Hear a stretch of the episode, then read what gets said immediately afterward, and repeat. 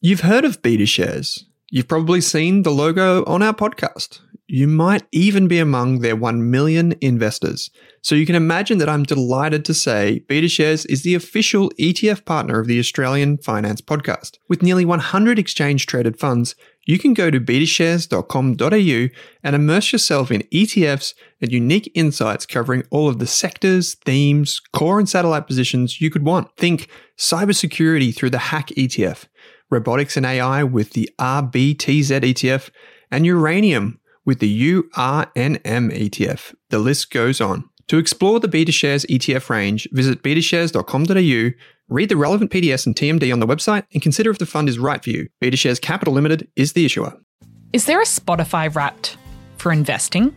If you want to invest in shares or ETFs, our friends at Pearler are more than one step ahead of the curve.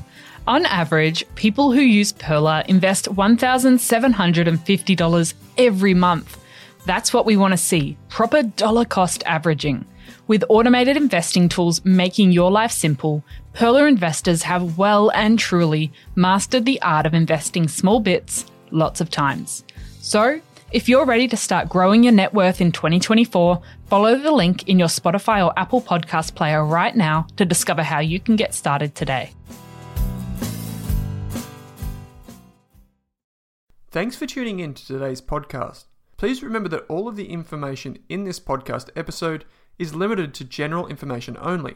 That means the information is not specific to you, your needs, goals, or objectives, so you should seek the advice of a licensed and trusted financial professional before acting on the information. And before you acquire or apply for a financial product, please read the PDS or product disclosure statement, which should be available on the issuer's website. Lastly, please keep in mind that past performance is not indicative of future performance.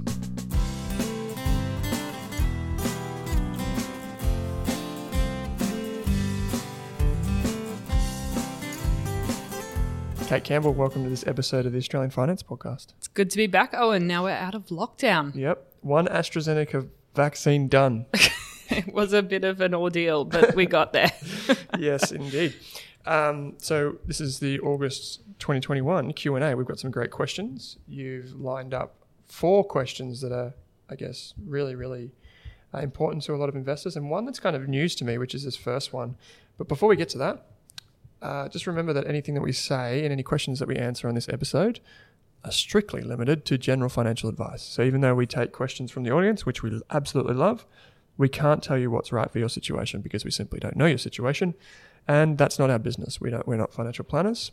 If you want that type of advice, you'll have to see a financial planner. And if we recommend or suggest even any ETFs, just remember to read the product disclosure statements uh, and consider the risks before investing. Okay, Kate, there's a side note here, which is an interesting thing, and I see this all the time when I'm on Twitter. Explain. Yeah, so I had a listener message me the other day, and they'd actually been contacted by someone on Instagram who was a sort of a scam duplicate account of another popular finance person on Instagram. And I'm seeing this happen a lot. It happens on Twitter and Instagram, whereas someone with maybe five, 10,000 followers on one of those social media sites, they'll have their whole account duplicated by a scammer that'll then start messaging people out of the blue about crypto or various uh, money making opportunities. So I think it's really important to watch out that you might be really excited to receive a message from someone um, you follow on Instagram, but just make sure it's the real account because it's really easy just to um, copy someone's content. And I don't want anyone to get scammed that way. So um, most of these people won't message you out of the blue. So if you are getting messages out of the blue about crypto, it's probably not the real account. Okay, interesting. Yeah, I'm just googling, uh, t- searching on Twitter for my own username. I don't think I'm as lucky as some of those investors to have someone copycat me, but there is an Owen Rask from it looks like not Australia, looks like American. So um, if you're following O A R A S K, that's not me. Um, yeah, I don't think anyone was confused about you. Owen, I, don't, I don't think he's going to uh, give you crypto advice. Yeah, anyway. you're not quite Instagram famous yet, yeah, but. Yeah. How about you? Is anyone copying you? No, no. I, I'd mm, rather not get to that point. But I'm just just saying as a warning. Um, yeah, just be careful there. Yeah, cool. Yeah, and it's a fair point. We do see a lot of them. Some of the people that have been on the Investors podcast, which is um, the other show that we have, um, I've seen fake accounts pop up for them. Uh, and it's been what's equally concerning is one of the people that I interviewed who's very popular online. Uh, he's actually since left left Twitter, and someone's taken his kind of photo and started No. impersonating him. Yeah. So yeah, it can be very concerning and very confusing. So make sure you basically don't take any advice from Twitter in the first place, and you just use it or Instagram, and you just use it as a place to get information, but not actually act on anything, and never give your credit card information up. All those sorts of things. Yeah. So that's a good good warning, Kate. Um, okay, first question here. Maybe I'll I'll throw this one to you because it's just kind of uh, an interesting one. Um, someone said that their shares have disappeared. Yeah. So one of our listeners has contacted me as well a few weeks ago, um, saying that their shares in one of the companies that they owned in their brokerage account had just completely vanished from one their brokerage account and two their share registry, and they just had no idea why.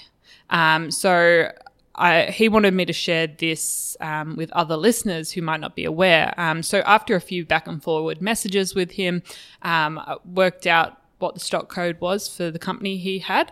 Um, I went to the ASX, the Australian Securities Exchange website. So I think it's asx.com.au. Um, and I typed in that ticker code and I looked at their recent announcements. And sure enough, there was um, a recent announcement saying that the company was clearing out what's called unmarketable uh, parcels. So, because this investor had less than $500 invested, Yeah. um, from time to time, companies, uh, especially smaller companies, want to save costs on share registries um, because they might be paying per person or um, a percentage based fee. So, they want to like if it's a really in this case this company had less than a 20 million dollar market cap. Yep. so it was a pretty small um, speculative company. And the thing is a lot of these companies don't begin that way. So when he initially purchased the shares he might have had a thousand or two thousand dollars in this company and was perfectly easily able to sell that parcel of shares, but because maybe the share price dropped or something happened along the way, suddenly that parcel is less than $500. So, what companies are allowed to do, um, the ASX um, sets out a process, or the company can have it in their constitution. Um, they're allowed to clear out.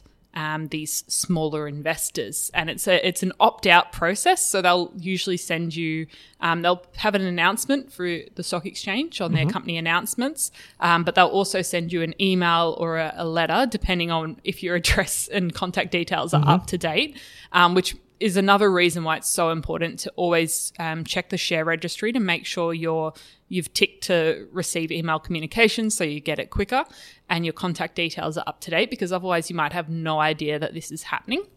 Um, and if you and then really you have the option to opt out. So if you have a really small parcel, you might not actually and you don't see the email or you don't see the letter, suddenly this could happen without you being even aware of it, which was what happened in this case. So this person still owns the shares, right? They're just not listed on the stock exchange. No, so what the the company's still listed, but they clear out all of the smaller investors' shares. So they might um, they'll uh, sell the shares off, and then they'll give you cash. Ah, but right. That's yeah, so they'll give you in the notice. It'll explain what process they're doing. Um, uh, Yeah, right. in how they're going to do it, but and it will tell you when you receive the cash. So in this case, the company he had, it was actually a few weeks later. So the shares did disappear from his brokerage account and share registry because they um, they no longer existed, and he wasn't going to receive the cash for a few weeks because he didn't opt out. So even though he wanted to retain ownership of those shares, he didn't get to because he didn't um, know this was happening. So I think that's um, yeah, it's really important to know, especially if you do have a a really small parcel under five hundred dollars of shares, which in you, a small company. yeah, because usually through most brokers you can't sell that, and you might have to transfer it via off-market transfer or some sort of different sale method. So um, be aware that this can happen. Cool. That's a really interesting one. Um, I don't. I doubt it affects too many of our listeners, but yeah. So if your company is really small and you don't own much of it, just always check the updates. But you should be always checking the updates anyway, Yeah, um, even if it's just once a week. Just looking at what the company's filing.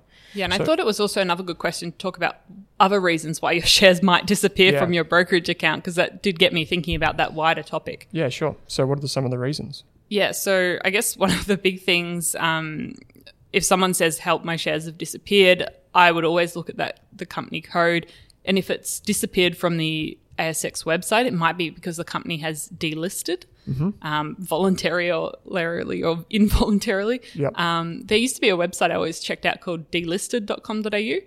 And so you could search that company there and find out um, is it because they failed to pay their listing fees? Did it go into liquidation? Did something happen to it? Um, and people post updates on that site. Um, there might have been some sort of a, a buyout. hmm Like a takeover. Yep. Um, yeah, I think they were the main things I thought of. I- I- Sometimes a merger. I've seen some companies um, change ticker codes. Yep. So you might, you know, uh, what's a really good example? I can't really think of any off the top of my head, but I did have this happen to me a couple of years ago where a company changed its ticker code. And so I thought I had something. And sometimes in your CommSec account or your self-wealth account or whatever account you're using to buy and sell shares, you'll see like one of your companies and has like zero balance or it has like negative 100% return. So maybe don't be scared off about that. It might just be something going on. Um, the other thing that to be mindful of is that yeah, if a company breaks breaches listing rules for long enough, they'll be delisted. So I saw I know there was one um, video game company, a really small company, that got forcibly delisted. Um, the other thing is that ETFs can also delist. And we've seen this a lot in the last, say, 12 to 18 months um, because of COVID and, and also just in the lead up to COVID. We had some ETFs uh, delist from UBS. So UBS closed down a lot of their ETFs because they just weren't big enough. And there's a question further on the, the chat about um, does the size of an ETF influence its returns? But yeah, in this case, those ETFs just weren't profitable for UBS, so they closed them. Um, they kept some of them as unlisted funds, but yeah. So there's there's reasons why a company or an ETF will disappear. Uh, it's always just important to stay up to date with the news. Check the announcements tab inside Yeah. your brokerage accounts. and just keep your registry details up to date. I think that's super important to Yep. do. Uh, Yep. So you are aware of these things and you're aware of things like share purchase plans and other interesting things. Yeah, that's so that's you know Computershare, link market service, um, boardroom, heaps of those different um, Yeah. share registries that you should be, get a letter from when you buy shares, um, but you can also register online using your HIN um, and the information that you receive in uh, from your brokerage account. yeah. So just check that out. Okay, so this is a really interesting question, and we- yeah. And I think this question you'll quite enjoy, Owen. Yes. Um, so this one comes from um, Jacob via Facebook. Wonderful that it's come via Facebook. How do you obtain financial information from new companies? E.g., for Endeavour Group um, is a new company on the ASX. Do I need to wait until they have been trading for at least one reporting period or longer before this information becomes available? Hopefully, this makes sense. So, just a bit of context: Endeavour Group is the basically the liquor department of um, Woolworths. So the business um, has been split off because it, they thought it was more valuable as two separate pieces rather than um, one whole. So really interesting business. Um, Lachlan on our website went over it. If you go to raskmedia.com.au, he, he explains it there. But how do you find information on a new company? Well, Catherine's given a response to Jacob, so that's wonderful. But basically, the way it works is this is what we call um, a demerger. So, where two companies are splitting, or one company splitting into two. And what they tend to do if they're big companies is they keep both of them as separate parts on the ASX. So, both Woolworths, you can still buy shares in Woolworths, and you can still buy shares in Endeavour Group. Um, if you held Wool- Woolworths shares before, you would get some Endeavour Group. Um, it's just splitting up. Now, so this is a little different. But typically, we just spoke about you know companies being listed. What happens is a company when it comes to the ASX, it has to issue a big document, and this document is called a prospectus. And basically, think of you prospecting. You go and you look at it and you find clues about the company, Yeah. um, and you dig through it and you find out you know everything that it does, from the risks to the business model to the management team. This is called a prospectus. In this case, because of Endeavour, it wasn't an IPO, it was a demerger. So instead of a company coming to the ASX, it was just one splitting. Hmm. So this had a demerger booklet, as Catherine said. And what this does is instead of normally getting six monthly or annual reports on your companies, this kind of lays out what's happened in the past two years hmm. and what they think is going to happen in the future. And they call that pro forma. And prospectuses are like some of them. We looked at one this week, which was 200, I think it was 280 pages. a Bit longer than a product disclosure statement. Yeah, so they're huge. But the, the, the good thing about prospectuses, as opposed to other things that you read in finance, is it actually it tells you everything you want to know. So typically, when a company's been on the stock exchange for say ten or twenty years, the issue that you have is that you're kind of catching up. So you just want to know what does the company do? Should I buy shares in it? It can be a pretty hard question to answer because um, the business itself doesn't always have information readily available to say from beginning to end, this is what we do and this is what we expect to happen. So, prospectus is a great way to get um, your hands on the information of a new company. I would say, Jacob, um, you know, you would want to read the demerger booklet from Endeavour before you make a decision. You'd want to hear what other investors are saying. Um, I even go back to the prospectus if the company's been on the stock exchange for a very long time. So I'm, i was researching one company this week for Rask Invest, and it's been on the ASX for over five years, but or about five years, and I went back and read the prospectus because it had more information than the annual reports. Mm. So I hope that answers your question. But the prospectus or demerger booklet, the companies also issue information via the ASX's website. If you go to upcoming IPOs, you'll find a page there and explains which companies are coming up. Do they have a prospectus? How can you find it, etc. And then there's obviously a lot of news around it as well. So standard rules apply with regard to investing. I Hope that answers your question. Um, and I know you got a response from Catherine, which is great. Next question, Kate. Yeah. So another one I thought was up your alley and definitely um, on the topic of exchange traded funds. So Jason from Facebook community as well um, was asking if there's a relationship between funds under management (FUM) in an ETF and stronger returns as a result of that. Yeah, so this is a great question, and kudos for being in the Facebook group. You can find us on Facebook. It's the Rask um, Australia Facebook group, so there'll be links in the show notes.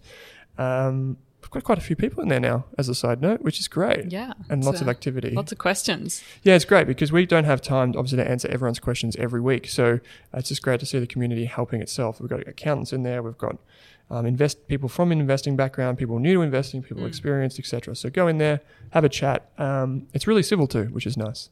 So um, the relationship between FUM and returns, or FUM, or funds under management. Let's just start by defining what we mean by funds under management, because this is kind of a point of confusion for a lot of new investors. Mm. Funds under management does not reflect the the performance of an ETF. It doesn't. So even though you might think that, it doesn't really reflect the performance of it. Why? Because all that the funds under management tells you is how much money has been invested into that ETF. Yeah. So there are different ways to disclose this. If you go to different websites, the FUM, FUM, might actually be called market cap because they're effectively the same thing.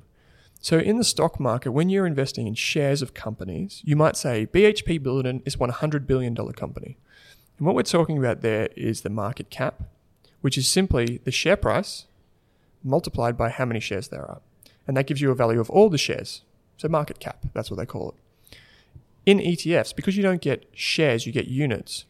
We call it something different. We basically take the unit price, which is what you see in your brokerage account, and we multiply that by the number of units. Mm. And that gives you FUM. So FUM is just the same as market cap.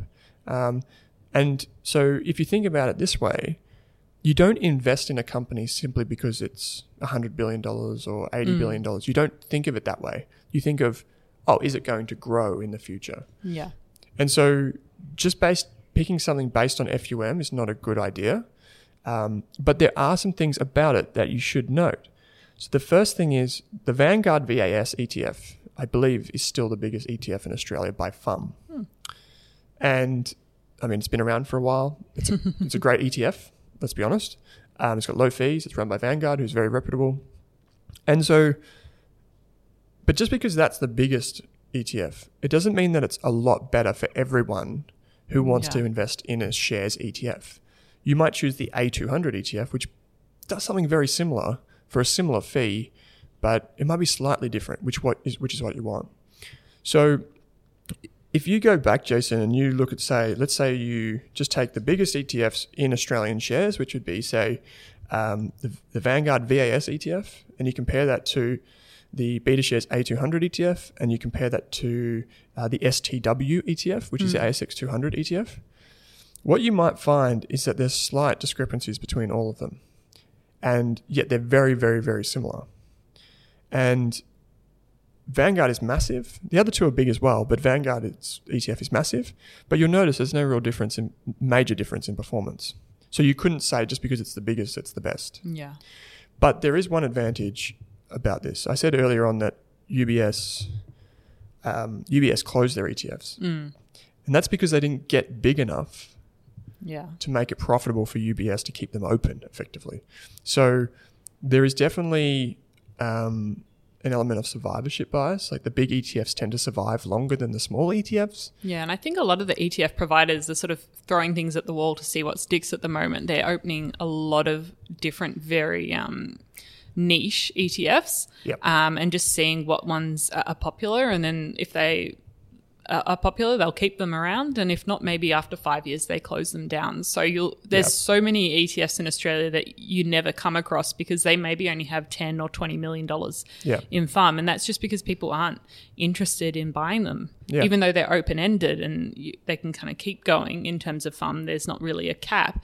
Um, yeah, people just haven't heard of them or aren't interested. Yeah, just because they're so niche or Yeah, just so you want to kind of avoid those ones. yeah, Until they've reached a point where you're comfortable that they're going to stay open, right? yeah, And so if you think about it, the financial advisors like to see an ETF or a fund that's been in existence for at least three years because if it makes it to three years, then it's generally accepted that it can continue Yeah. to operate. And also, a rule of thumb that we used to have was making sure that it met $100 million in FUM or market cap. This is an ETF because at that point, um, that's typically a good size for an ETF. So it would make you a bit more comfortable. At least it make me more comfortable. It's not a guarantee that they won't close it, but it would. I haven't can't recall many ETFs being over hundred million dollars of FUM then being closed.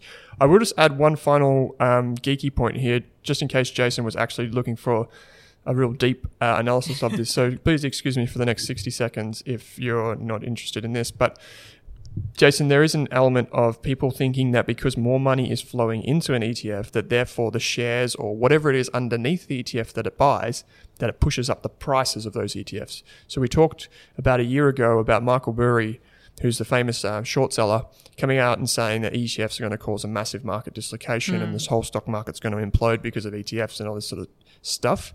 Um, I tend to very strongly disagree with that what you might find is that if everyone tries to sell their ETF at the same time, like let's say there was $10 billion in Vanguard VAS, I don't know if there is that much, but let's say there is. If everyone tried to sell their units in that ETF, it would push the price of the ETF down because the people behind the scenes who are trying to sell your shares and ETFs for you would stress out and try and knock the, the price down so they could get rid of your units ASAP. The chances of that happening are actually pretty low. Um, but on the flip side, if a lot of people try and buy an ETF, it may actually temporarily increase the price. Very might be very small, but that's why you got to look at something called the spread, Jason. So look at the spread um, that's generally published on the ASX every month. We publish it on best ETFs, and typically the way it works is the larger the ETF, the lower the spread, which is what you want. yeah. So it's that's a a bit, bit- more efficient if they're larger and they can spread their costs across the Yeah. So think of the spread as like you jumping in or jumping out of the ETF. You don't want to jump too far. Uh, you want it just to be like a little a little step into the ETF because that's actually a cost that you pay every time Yeah. you ex- in, enter or exit. And okay. even the, the people with larger fund, they often will reduce their fees. And we've been seeing that recently. Like once Yeah. they're big, they've got scale, they can reduce the fees and become a better option for and you. that's why a lot of Vanguard funds can lower their fees continually, right? Because Yeah. they're so big that they can then pass those savings on Mm. to more people, which is part of Vanguard's ethos. Okay, so I'll throw this one to you, Kate. So I'll ask the question. Alice from face, from the Facebook community. Welcome to the Facebook community, Alice. Great question. She says, Hi, Owen and Kate. Wondering if you could address the pros and cons of choosing a broker with Chess sponsored ASX trades compared to brokers that operate with a custodial model like Superhero. I am new to investing and I am concerned that I've chosen the wrong brokerage platform. Sorry if this has been addressed in previous podcasts. Uh, we have talked around this in the past, but this is actually a very good time to ask this question because we're seeing a lot of these brokers come up and it actually is a really, really important topic as Kate's about to get to.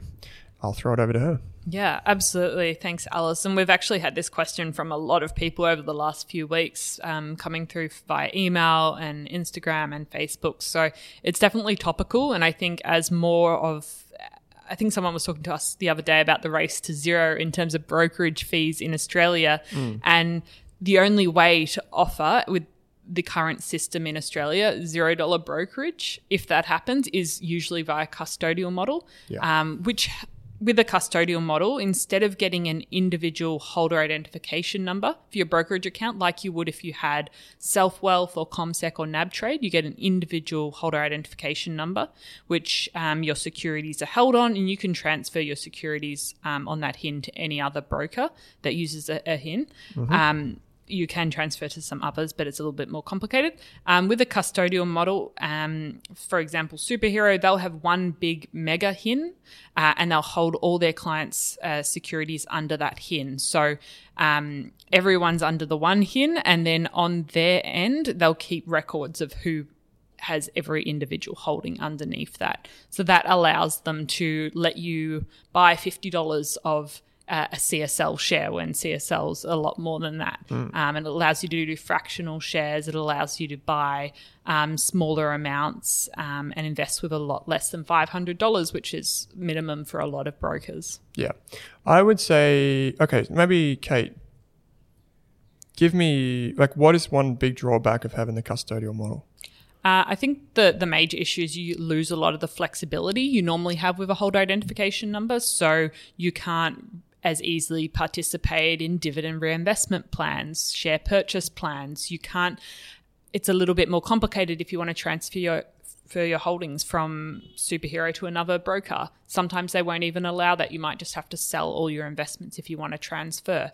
Um, so I think the main thing for me at the moment, because um, at the moment every the financial system is quite healthy in Australia, so I think that would be the main drawback is the flexibility.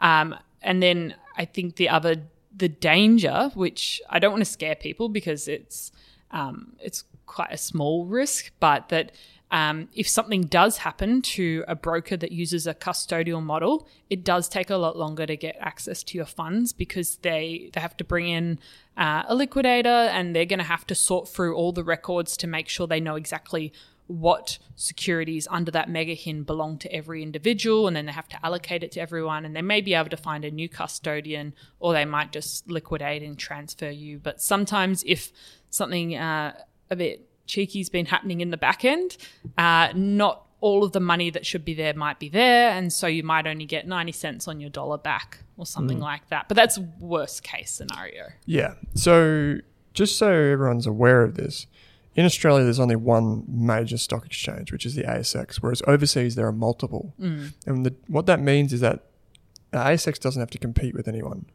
So in Australia, I can't remember the exact figures, and it varies depending on the broker, but they charge the broker every time you buy or sell shares.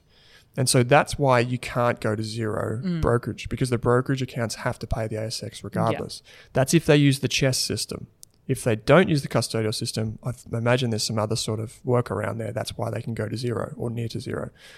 So, in my opinion, just go with someone that has chess sponsorship. Like, yeah just it costs you a little bit more. You can leave the superheroes and all that to the day traders and the people that are thinking that they can make money trading stocks, air quotes. Um, for anyone that's an investor that wants this security, just use one that has a chess sponsored holdings um, because you never know. There will be a time when you want to transfer your shares out or you want to do something.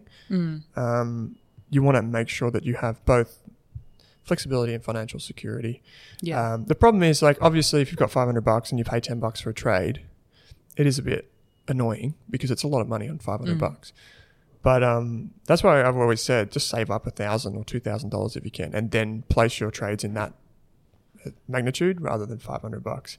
Um, yeah, so there are plenty of brokers in Australia that do it um, with chess sponsorship. All of the big ones basically do. yeah Um, it the custodial model. Just one final thing, Kate. The custodial model is basically what's common overseas, right? Like if if you're an Australian investing overseas, Yeah, Yeah. yeah. So it's more, it's quite a unique thing that Australia has this holder identification number. yeah, Um, you won't find a holder identification number in a US brokerage account. I think they might have a different security. yeah. They've got um, in I know in the US they've got the SIPC, which is basically like insurance on Mm. the system, and the brokers have to have a certain amount of insurance Yeah. and then go above and beyond that if they want if they have uh, if they get to a certain size.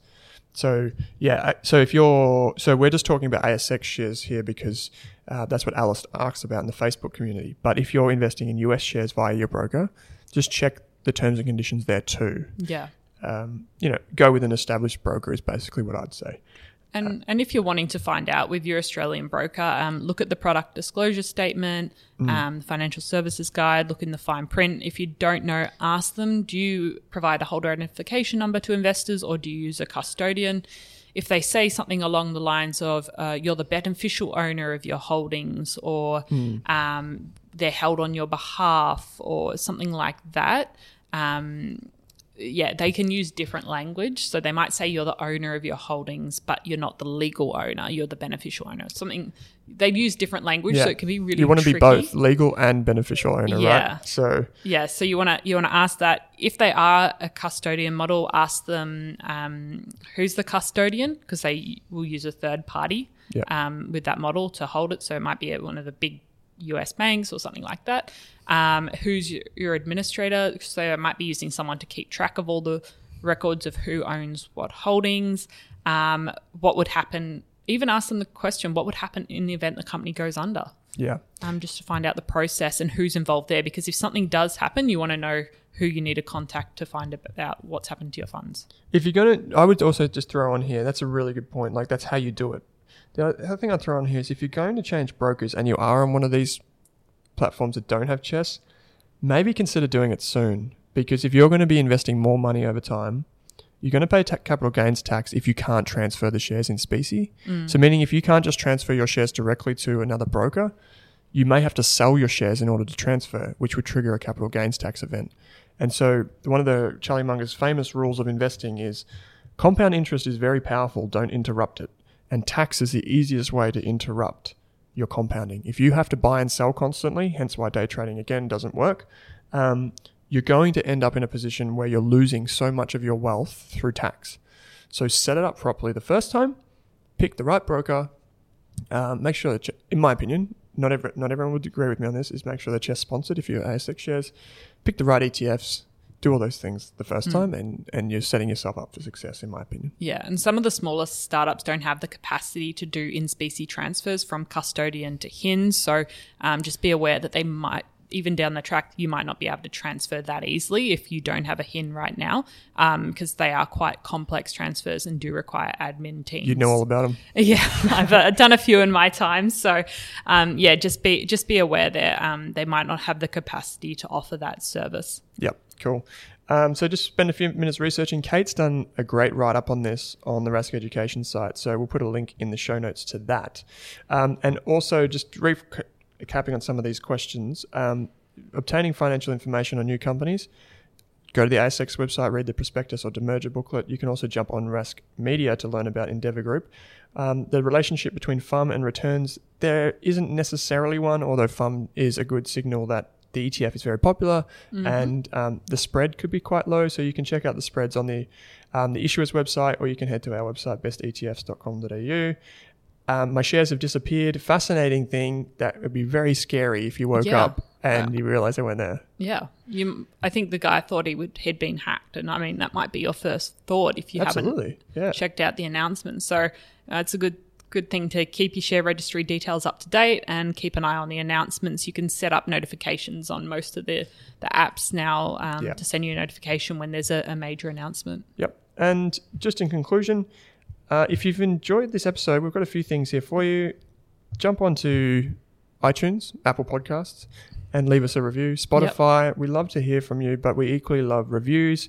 You know, we're very fortunate, aren't we, Kate, that our podcast is actually very popular now.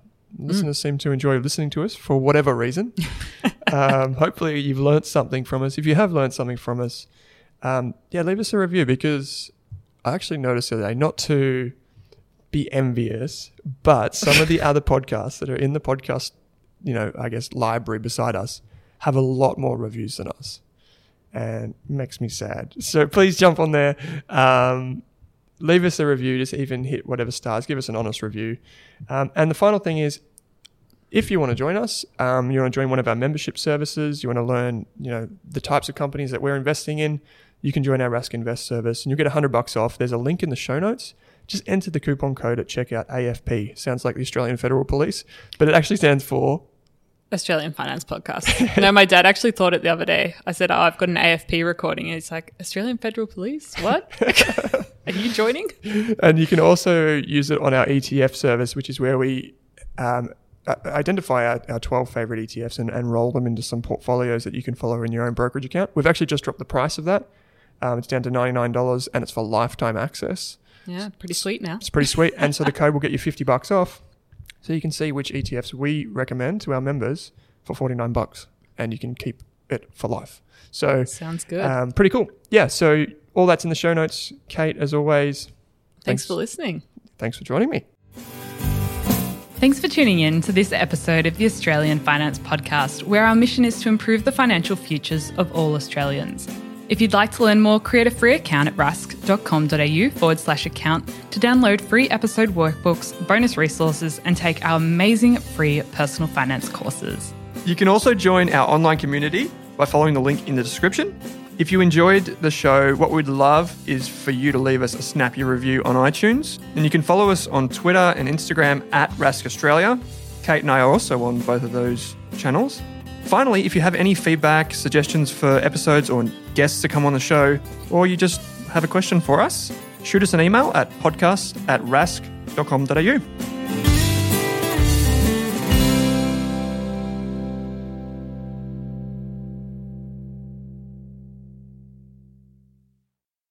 Are you thinking about starting your wealth creating journey, but not sure where to put your hard earned dollars? InvestSmart can help. InvestSmart offers a free quiz that makes it easy to find the right InvestSmart ETF portfolio to help you reach your goals. Just visit investsmart.com.au and hit Get Started. Answer a few simple questions about your goals and how much you want to invest, and you'll get a tailored statement of advice with a portfolio recommendation. You can visit investsmart.com.au for a no obligations free statement of advice. This ad is brought to you by InvestSmart Advice AFSL 334107.